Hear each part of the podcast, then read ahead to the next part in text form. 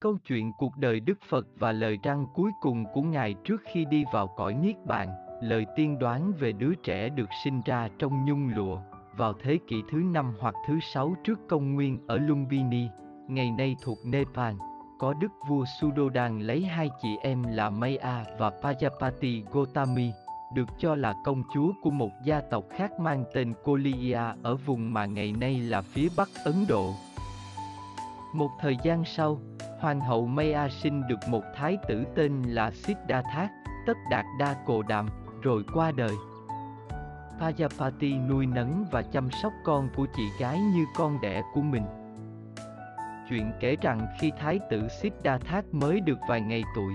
có một đạo sĩ đi qua có nói rằng, sau này đứa trẻ lớn lên hoặc sẽ trở thành một nhà cầm quyền vĩ đại, hoặc sẽ là một nhà sư. Đức vua Sudodan thích vế thứ nhất hơn và dành những gì tốt đẹp nhất cho con trai. Khi Siddhartha tròn 16 tuổi, Đức vua cho thái tử kết hôn với người em họ cũng 16 tuổi tên là Yasoda.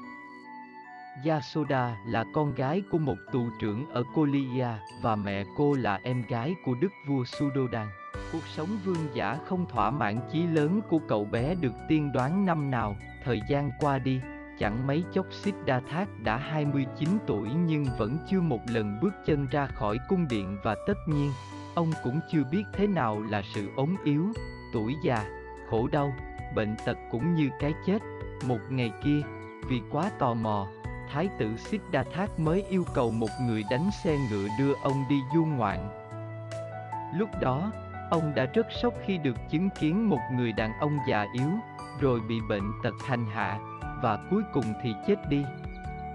Những điều đó luôn ám ảnh ông cho tới khi trở về cung điện. Kể cả sau khi cậu con trai ra đời, thái tử vẫn không vui lên, mà còn nhận ra bản thân không thể tiếp tục cuộc sống đế vương nữa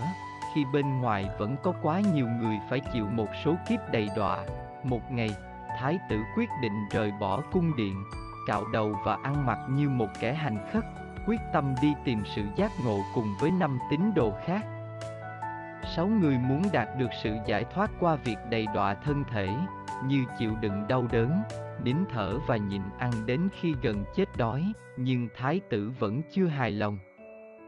Ngài nhớ lại rằng hồi bé,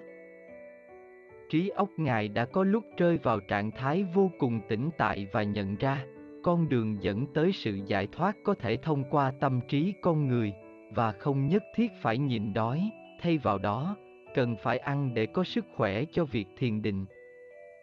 Khi ngài chấp nhận một bát nước cơm từ một cô gái trẻ thì năm người bạn kia cho rằng ngài đã từ bỏ con đường đã chọn và bỏ rơi ngài. Sau khi đi tìm và học hỏi các kiến thức và giáo lý từ các tôn giáo khác nhau cũng như cách thiền từ những người thầy nổi tiếng, Thái tử Siddhartha đã tìm ra được con đường riêng cho mình. Ngài chọn một cây bồ đề và ngồi thiền ở dưới gốc cây. Sau đó, Thái tử đã được giác ngộ, trở thành Phật, còn gọi là Phật Thích Ca Mâu Ni. Vợ và con trai của Ngài cũng rời bỏ cung điện, đi theo và trở thành tín đồ của Ngài. Những lời cuối cùng của Đức Phật truyền cảm hứng cho hàng triệu người. Đức Phật đã đi qua tất cả các vùng đất ở phía Bắc Ấn Độ và Nepal và đã dành cả cuộc đời để giảng giải cho những Phật tử đi theo mình. Năm 80 tuổi, Ngài đi vào cõi Niết Bàn, bỏ lại thân thể trần tục ở phía sau. Trước khi nhắm mắt xuôi tay, Đức Phật có nói rằng các Phật tử đây là lời khuyên cuối cùng của ta cho các ngươi vạn sự trên đời này rồi cũng đều biến đổi. Không có gì là vĩnh viễn trên đời. Các ngươi phải cố gắng để tự cứu rỗi lấy tâm hồn mình.